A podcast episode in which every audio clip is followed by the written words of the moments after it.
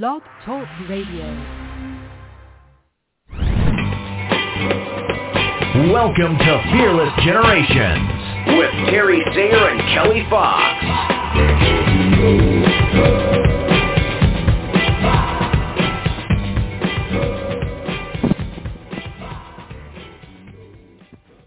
Good evening. Welcome to Fearless Generations. I'm Terry Thayer, and I'm flying solo tonight. Kelly's not feeling well, so you don't hear her normal little cheerful self coming on to welcome you, but I welcome you as well. We have a guest coach this evening, Elizabeth Stitt. She is not here yet either, so you're kind of stuck with me. Can you hear me, Kelly? Oh, there you are. Oh, good. Kelly said you hadn't come on yet, so I was thinking I was going to be solo tonight. How are you? I'm good, thank you. Good, welcome. Kelly is not going to be on tonight because she's not feeling well, so we're just really happy that you're... Yeah, I am too. So I'm glad that you have joined us, Elizabeth, and we're talking about connection this evening and how to give and receive, and so... Let's start out with you introducing yourself to our listeners, telling us what you do, whom you coach, how you serve others. Sure. First of all, thank you so much for being here. I love the work that you and Kelly do. I love the work of Fearless Generations. I coach parents. I give them the skills that they used to get organically growing up in multi-age communities and in living in generations together, that now, because we're all working so hard and we're in environments where it's really not okay to talk about parenting, we don't share what used to be kind of common knowledge. So that's where parenting coaches come in. Wow, that's interesting. I was a school teacher for 40 years, so I have had a lot of opportunities to work with parents of the students that I taught, and I was in early childhood education, so I taught kindergarten. And it's an interesting phenomenon that you're talking about, how parenting has changed. And so how long have you been doing this, Elizabeth? Well, I've been doing the parenting coaching for about 7.5 years, and I taught 25 before that. Wow. So we have that in common, huh? We do. Yeah. So what do you find because people are always asking me, and I've been retired for like 17 years, so it's been that long since I've been in the classroom or been around the school environment. What's different now in terms of parent involvement, student engagement, and of course with the distance learning that's gone on for the last 1.5 years, that's added an additional component of complexity to parenting. So what do you find in the time that you've been doing this? What are the biggest changes in parenting practices or confidence, or what do you see happening out there? Yeah, I mean, the reason that I started my business, I think, can be exemplified in a couple ways. And one example I always give is that when I started teaching in 1990, I was teaching middle school. You know, if you asked a 7th grader, Terry, hey, Terry, what do you want to be when you grow up? The answer would be something like, oh, I want to be a rock star like so-and-so, or a football star like so-and-so. And at that point, you would say, that's awesome. That's great. You did not think that you needed to tell a 12-year-old, no way are you going to be a rock star, or no way are you going to be a football star. We just encouraged kids, and we didn't think that they had to have it figured out by 7th grade. And today, or I got teaching in 2014, so, you know, in 2014 when I asked the 7th grader, hey, Terry, what do you want to be when you grow up? The answer would be something like, well, I don't know if I want to major in business and minor in computer science, or major in computer science and minor in business. I know I want to do startup, but I think I should work for a big company first, like Google or Facebook.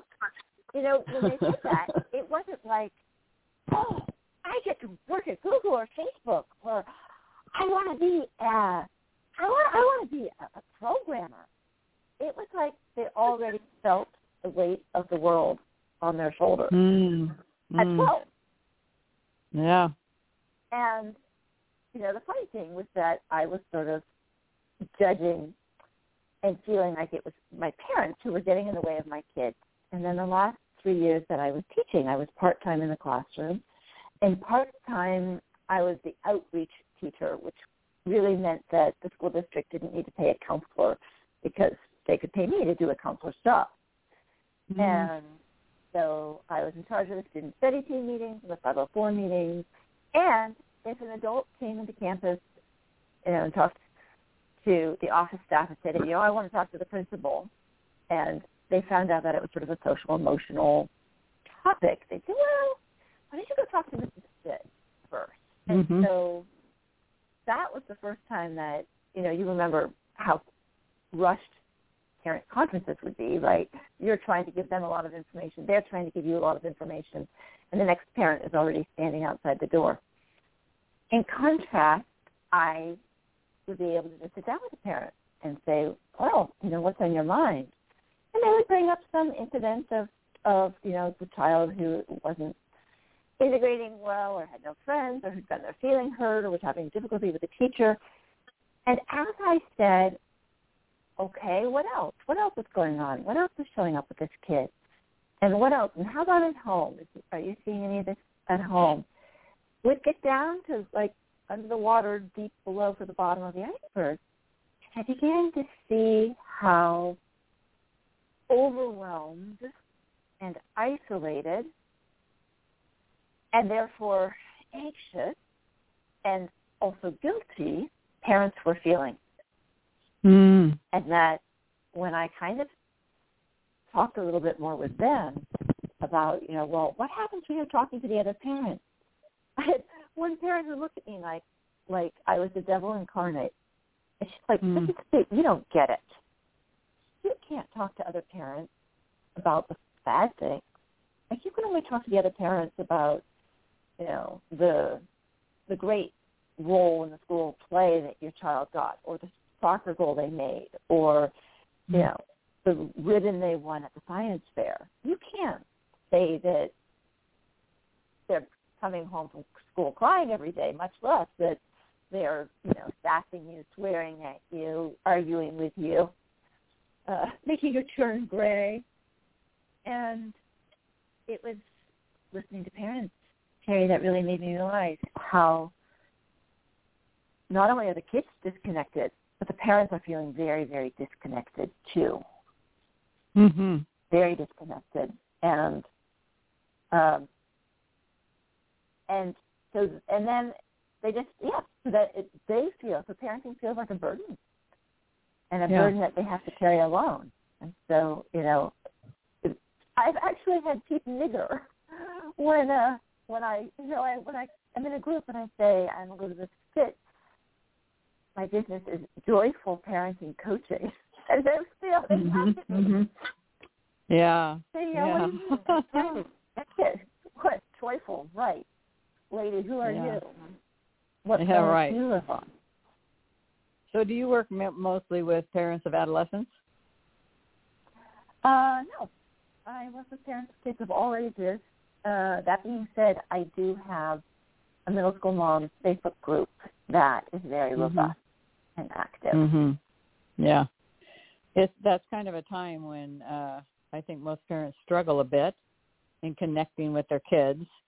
And if they're unable to connect with other parents, I can see why there would be a real desire. And once they do connect, like on your Facebook group or in your group coaching, that gives them this opening of space where they can be honest and compassionate with each other. In my experience, I've just been very fortunate to have, as I was raising my kids, and even now, I mean, you never stop raising your kids. I mean, my youngest is 40, and I still haven't stopped, you know. being able to talk to other parents who have kids that are grown, that have kids, that, you know, that I've always had that support group of really good friends that we can be totally honest with each other because we're experiencing some of the same challenges, or even if we're not, there's that level of support and compassion for one another that's been such a blessing in my life. But see, I'm of another generation, right? So it may have been more prevalent in my day when there was no social media, there were no cell phones, there was, you know, none of that was a part of my parenting, and so my children weren't involved in that whole landscape that now occupies so much of kids' time. So I can see that. So is that lack of connection to their peers that you think parents are suffering the most from? Is that the biggest challenge that you notice, and the kind of like the space you give them? I think it's a very, very big challenge, yeah. Technology is also a challenge because it also isolates us. Even as we connect in a Facebook group, it still isolates us, right? I mean, you think of the family that's all sitting in the living room, but everybody is on his own device. And so, it, you know, particularly if they've got their earbuds in, they may have physical proximity, but they don't have any of that shared camaraderie. Right. Or even really shared experience. Yeah. So what are some of the things that you help parents with so that they can connect with, I don't know, I mean, is there a component of connecting with their own essence as a parent, as well as connecting to their children and then connecting to other parents? And, you know, there's so many levels. Connection is really complex. So what are some of the tools that you share with them in order to help them to connect? Well, hey, this is sort of a backdoor, but I was thinking about your topic of giving and receiving. And ironically, I think that one of the ways that we disconnect from our children, that we could very beneficially connect, would be to ask more of them and with more contributions to the household, more chores, more cleaning, more cooking, more everything else. And on the whole, parents these days, I hear a lot of like, oh, my kids are just too busy between school and their activities, they don't have time for chores. They just don't have time for it. And I look at the parents and I'm like, well, it's not like parents are sitting at home eating bonbons. Those parents are working pretty hard too. So arguably, they don't have time either, and yet they come home and they do it. And I urge families to look at it, especially when you're talking about like middle school and above, to look at it as this group problem. Hey, we are a family. Families help each other. We're all working like crazy, and yet home life is so much more pleasant. Everybody's helping in, and it's working smoothly, and you've got systems and routines for things, and you can come together.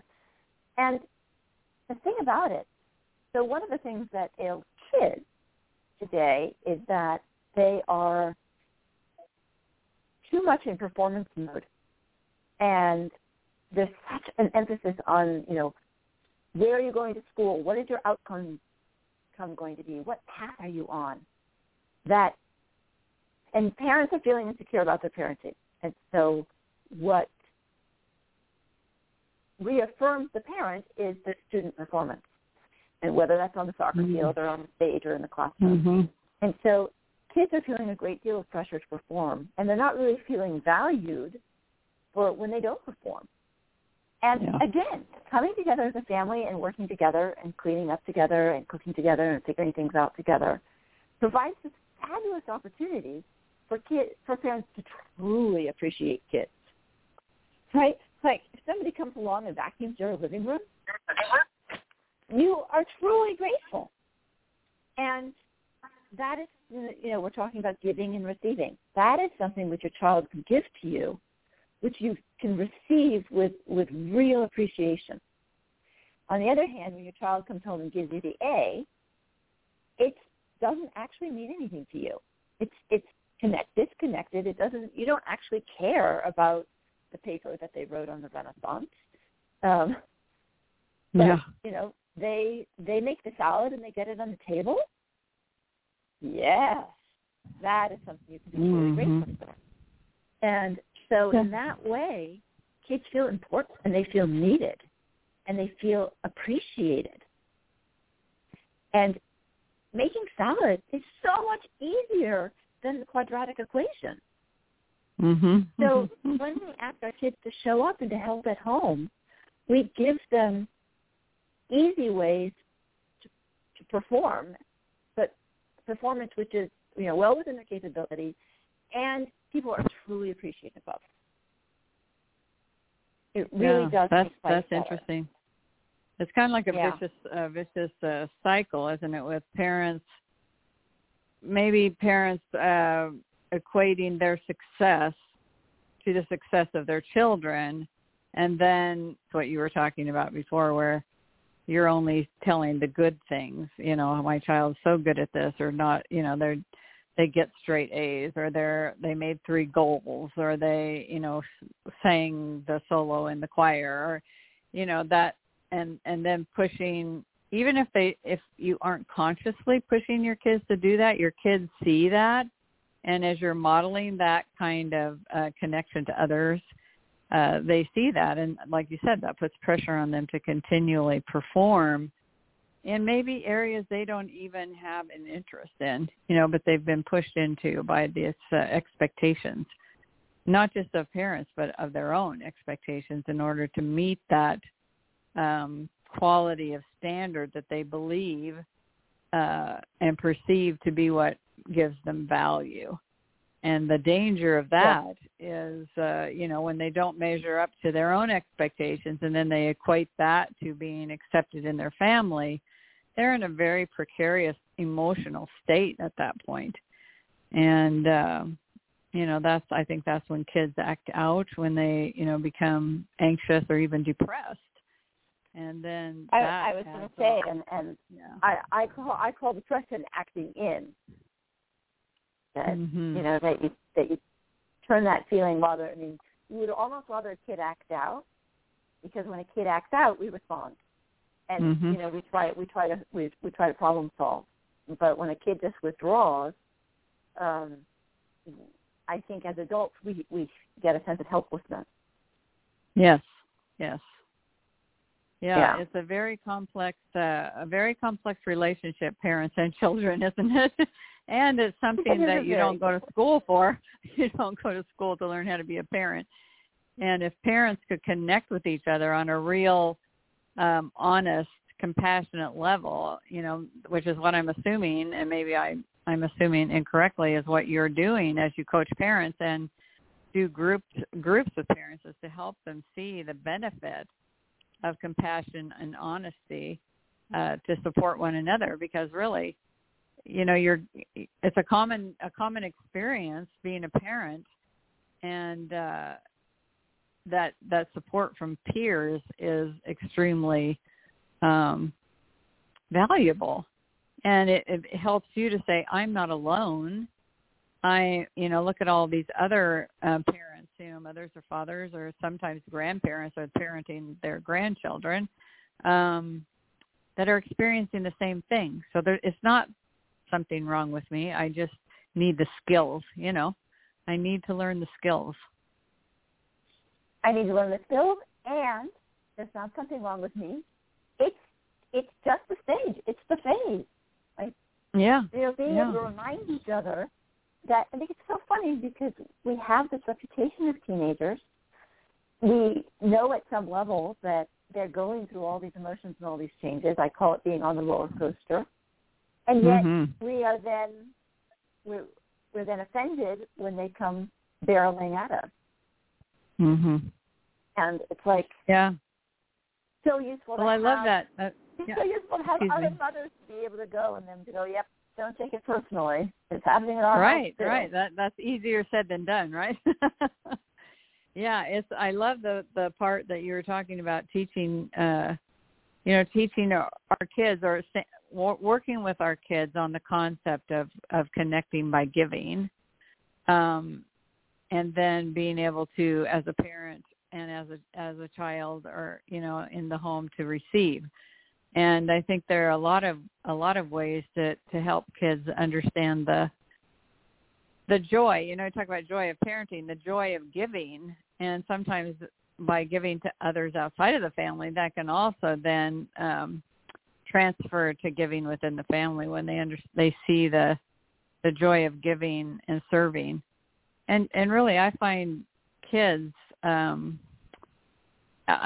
whatever age, I mean, I've worked with kids in theater and, you know, all through high school, they really love to give, you know. I've taken them out to help with the homeless or, you know, to go and help, you know, paint someone's house or clean up a yard, or, and they seem to really take to that. And maybe that's another tool to help them to learn to give and receive within their family. I don't know. I was just thinking that. No, I love that. And I think it absolutely does. Well, okay. So one thing it does is that brings us out of ourselves. So mm-hmm. Given the rates of anxiety and depression, you know, my homespun treatment would be start helping others. So mm-hmm. Go be out in the community, go be looking at other people, because you're always going to find somebody whose situation is worse than yours. And mm-hmm. it's not to deny somebody else's pain. It's not to say that a person is not in pain. I don't get me wrong in that at all. But it does help us to have perspective and mm-hmm. be able to say, like, okay, I'm feeling pain about this, and at the same time, I see that I've got food, clothing, clothing. My parents are together. I'm not being beaten. I'm not addicted to anything. You know, whatever it is, the list can be pretty long.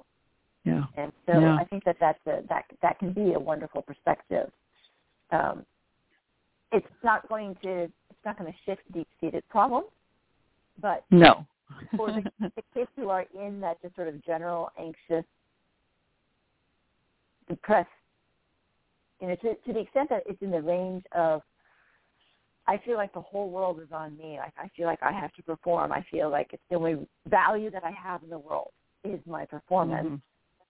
Mm-hmm. It can get us out. Again, it's like helping at home. When we help others, then we can get genuine recognition for doing something for somebody else, and that tells us that we have value that's not just attached to. Yeah, I think I know in our Fearless Living community, we talk about, you know, the greatest human need is to be connected, you know, and to feel that you have value. Other than, you know, if you look at Maslow's hierarchy of needs, you know, that comes after food, clothing, you know, that. But that as far as emotional, it's really being connected is one of our greatest, or, you know, our greatest needs in order to feel that we are valued. And so I think too, I don't know, because I've not worked with parents in, you know, specifically in how to connect with their kids, but I would think that there was some way to help them to connect with their own, you know, you're talking about performance and all this. How do you help them to connect with themselves? So I know as an adult, it took me a while to learn to value myself and love myself in an authentic, real way in order to then reach out and love others without it just being a duty. And I just wonder how young you can work with kids, because I've never taught middle school, to help them to love themselves, you know, to be connected to their soul, their heart, and see their own value. Is that something that you work with the parents with as well, to help their kids connect with themselves and give themselves a break, give themselves, you know, permission to be perfect, you know, and not always perform, and permission to do what they like to do? You know, how do you work with parents on that one? Well, so one of the shifts that I work with on parents is seeing their kids as being in process. And mm-hmm. a great way to be in process, which, you know, includes seeing themselves as being in process, right? Like, we're all in process, we're all learning, we're all going to screw up, And it's how we recover and how we go on and how we are grateful for our mistakes and the things that we've learned so that we can then go and do something differently. And a big piece of that, a really kind of concrete, useful piece of that is Carol Dweck's research on growth mindset. Yes, yes. She has identified, right, really concrete ways of talking to ourselves and talking to each other, of course, talking as parents to our kids. And so, you know, the first thing I do is to teach parents how to raise their kids in such a way to help develop their kids' growth mindset. And then the advanced skill of that is teach your kids, you know, to be their own voice in their head. I don't know how long it took you to get your parents' voices out of your head as the dominant voices. I think I was probably in my 30s before I was like... Yeah, my kids say, "Oh, that's what your mom said to you, right?" And I said, "Yeah, that is what my mom said to me." You know, and I'm 76 years old. My mom's 99 years old, and I'm still saying the things that she said to me to my kids. You know, But we can laugh about it now. You know, we can laugh about it. I say, "Oh my gosh, that's what my mom said to me," and yeah, to get those, not just our parents, but you know, sometimes it's our teachers or other adults in our lives that. We hear that, you know, hear that voice. Sometimes our other adults, you know, somebody who hit you at the wrong time, right? Like you were very vulnerable, and they said something, or maybe it was somebody, you know. I mean, I think that often kids have what I would call a crush on a teacher, and I don't mean that in a sexual way. I just mean it. No, I know. You're an adult, and I admire you, kind of way. Yeah. And that gives that teacher a lot of power. A lot of power to have a big influence. You know, so all the teacher has to do is make some offhand remark, and crushes them. Very clear that even if you had a tape recorder in the room and replayed it, the teacher might not recognize it as the offhand remark because she doesn't know how it's landing. It doesn't even occur to her that a child is receiving something in a critical or negative way. But that vulnerability is there for sure. Yeah. Well, I'm looking at the clock, Elizabeth, and we are out of time. Kelly's usually the monitor of the time. So before we are cut off, can you tell our listeners how to get a hold of you? And if you post that on our Facebook page as well, so that if they would like to, you know, engage in your services, they can find you. So how would they do that? Okay. So to find me directly, it's just my name, www.elizabethstitt.com. That's ELISABETHSTITT.com, elizabethstitt.com. And if you are a middle school mom, if you're a middle school mom on Facebook, do come find the Middle School Mom Facebook group. I love the group. I love my parents. I love the way that they post what's going on for them, and then they all chime in and support each other and offer comfort and advice. So that's great, because that's a perfect example of being by giving and receiving, right? It is. It really is. Yeah. Well, we thank you so much for coming on and sharing your expertise in this area of connecting parents and children, connecting, you know, individuals to their own value. We really appreciate so much you doing that. And we just want to remind everyone that Fearless Generations, you can find us on Facebook, Instagram. I think Kelly says Twitter. I don't know. She says everything like that. You can find us there as Fearless Generations, and we want to remind you that the Steps to Freedom were created by Rhonda Britton, the CEO and founder of Fearless Living Institute, where you can find a lot of information about her and about the work of Fearless Living. So thank you again, Elizabeth. I think I got that all out before our time is up, so we appreciate your being on our show, and I miss my little Kelly, and I hope she's feeling better This is very odd for us to do this solo. So usually we have both my generation and her generation adding into the conversation. But I appreciate so much your participation and looking at the step of connection. So in the meantime, everyone have a marvelous holiday with your family. We appreciate you. You bless our lives every week, and we hope to see you or hear you or know that you're with us again next Monday night at 9 o'clock. So we will sign off, and thank you again, Elizabeth. So everyone, good night, and be fearless. Thanks, Terry.